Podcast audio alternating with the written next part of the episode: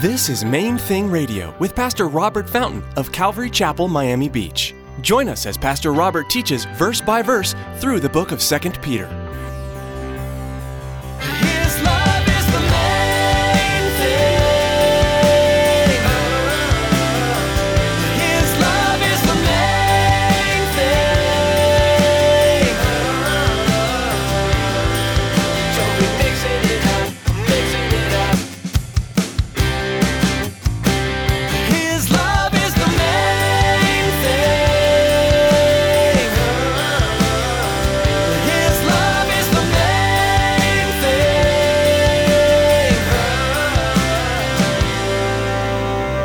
Age doesn't automatically bring maturity. Knowledge does not automatically bring spiritual maturity.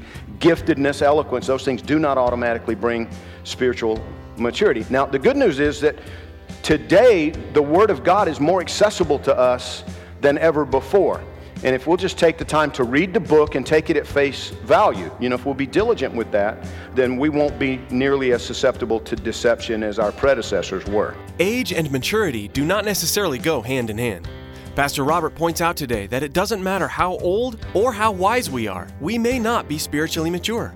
We may think we have seen it all and don't need to reference Scripture or spend time seeking God, but that's when the enemy tends to strike. Stick around after today's message from Pastor Robert. I have quite a bit of information I'd like to share with you our web address, podcast information, and our contact information. Now, here's Pastor Robert with today's message.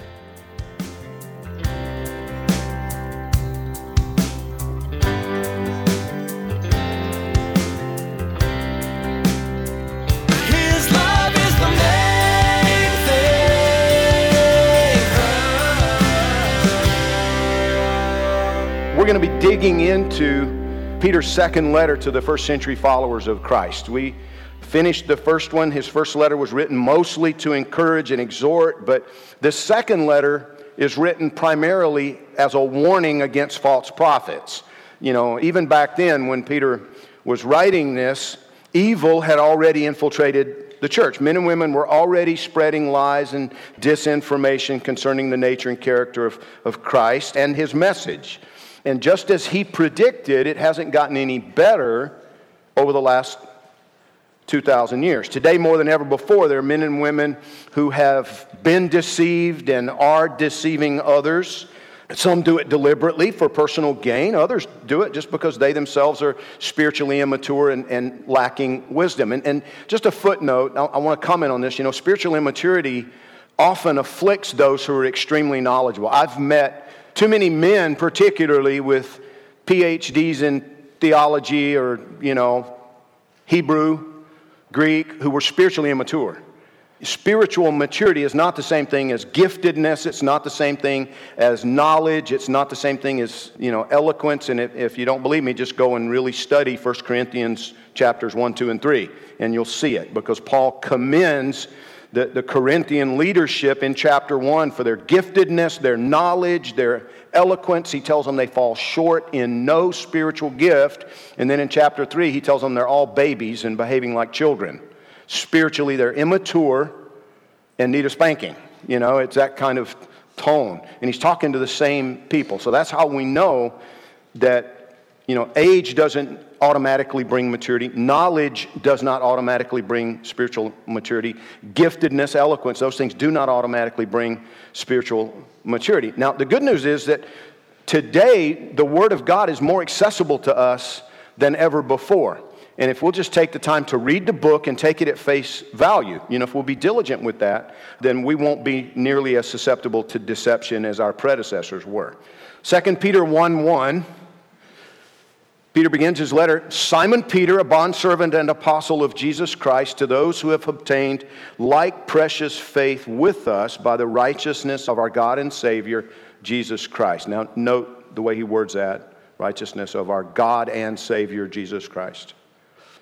Grace and peace be multiplied to you in the knowledge of God and of Jesus our Lord, as his divine power has given to us all things that pertain to life and godliness through the knowledge of him who called us by glory and virtue, by which have been given to us exceedingly great and precious promises, that through these you may be partakers of the divine nature, having escaped the corruption that's in the world through lust. Now, we're going to dig into this a little bit uh, over the next few minutes here. Peter opened this letter a little differently than the first one. You know, in the first one, he just introduced himself as, as, uh, as Peter. This time, he used the name his father had given him as well Simon. Simon was his, the name his father gave him at, at birth. Peter, the name Jesus had given him later. You know, it just means little, little stone, pebble, little rock. You know, we've joked about our hitting, you know, the modern uh, equivalent might be Rocky. But I think Peter introduced himself this way because he recognized that even as the Spirit of God was at work within him, transforming him into a rock of faith and endurance, that the residue of his old man was still present. It's something that you and I are, are, wise to consider. You know, there's not, not one single perfect person in this room, and yet there are many in this room right now in whom the Spirit of Almighty God dwells, right? So we're, we're growing, we're changing, but the residue of the old sinful nature is still present. You know, spiritually, Peter was growing into a rock, but even toward the end of his life, he knew that his flesh was still weak. And thankfully, he didn't try to pretend otherwise. You know, a lot of preachers do that, a lot of pastors do that, right? Pretending that, you know, it's like I, I'm living out all of this and I'm getting it right and I'm no longer flawed. The old man is dead and I'm walking in newness of life and so forth. But like I've said before, the only completely mature Christians are in heaven. The rest of us are still in process. We're hopefully growing and maturing to the degree that we walk closely with Jesus. But Peter also referred to himself in this letter as a bondservant and an apostle. Now, notice that he didn't refer to himself as the apostle or the chief apostle. He just says, you know, calls himself an apostle. And while we're on the subject of apostles, let me get on a soapbox for just a minute and give you Robert's personal opinion, okay? You heard me say that, right? You're not going to find this in the Bible. This is just Robert's personal opinion. But I believe it's based upon biblical principles. And here's where I'm going. Anytime somebody uses the title apostle behind their own name, you should be scared by that. You should, that should be a red flag. That should be like, did he just, really? Did he just, did she just call herself an apostle? Why, why do I say that? Well, because why, why do you do that? Why, why would someone, why does someone need to do that? You know, call themselves an apostle. The only reason for doing that is to put themselves forth, to put themselves out there as having some sort of special dispensation of grace, some sort of, you know, special anointing from God. They're drawing attention to themselves. Instead of just pointing to Jesus you know, and putting all of the emphasis on Him and giving, you know, truly, not just with their mouths, but with their lives and their conduct, you know, giving all the glory back to the Lord Jesus, they're drawing attention to themselves when they start adding that title behind their name. And to me, it's quite honestly, I'm just not comfortable with it. You know, if you're looking to exalt yourself in the eyes of other people by calling yourself an apostle, well, I mean, an apostle just means somebody who's been sent.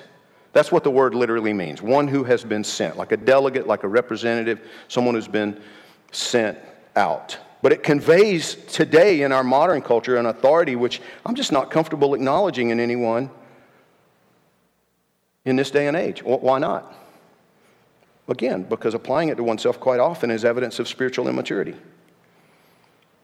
It's evidence of spiritual immaturity drawing attention to yourself, puffing yourself up in, in front of other people.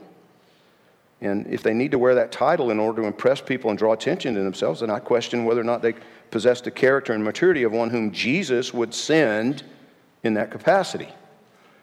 Well, but Peter and Paul used it. Yeah, they did, you know as eyewitnesses of the Lord Jesus and authors of his written word, I think they received something from him that I'm not confident he has delegated to anybody else since that time. And if he has, they won't need to talk about it. We'll see it. We'll start reading about it in the newspaper.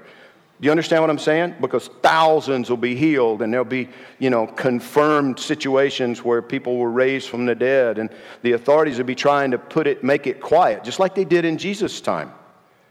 Just like they did in Peter's day. They'll be trying to silence those people, you know, and, and cover it up. Oh, that's not really that's not really happening. Listen, the position and responsibility that was given to these original apostles, it was just different somehow from the delegated authority that's assigned to representatives of the Lord Jesus today. Now, hear my heart with this. I'm not saying we should write them off or judge them. That's not what I'm saying. Not at all. What I'm saying is, it may very well be evidence of immaturity. It may very well be evidence of someone who is gifted and talented and they're growing in knowledge, but they're spiritually immature. You know, immaturity can do a lot of damage. What I'm telling you is be careful. His love is the main thing. His love is the main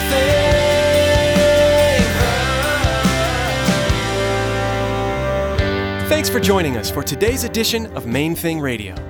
The name of our broadcast is Our Heart's Desire to keep the main thing the main thing Jesus Christ crucified, glorified, and honored as we study and apply His Word. Maybe you're listening right now in Miami Dade County and you don't have a home church. We want to take this time to invite you to join us for worship. We meet Sunday mornings at 9:30, 11, and 12:30. Then again at 7:30 p.m. on Sunday nights. For more information, call us at 305-531-2730 or log on to mainthingradio.com and follow the link to the church website. At our website, you'll find today's broadcast for you to listen to or download. And we also encourage you to prayerfully consider financially supporting Main Thing Radio. With a gift of any amount, we will send you an MP3 CD of the entire book of 2 Peter. A secure option for you to give has been provided via PayPal. That's all available at mainthingradio.com. Or send us an email at questions at mainthingradio.com. Again, thanks so much for joining us today. Mark your Bibles in the book of 2 Peter and join us next time here on Main Thing Radio.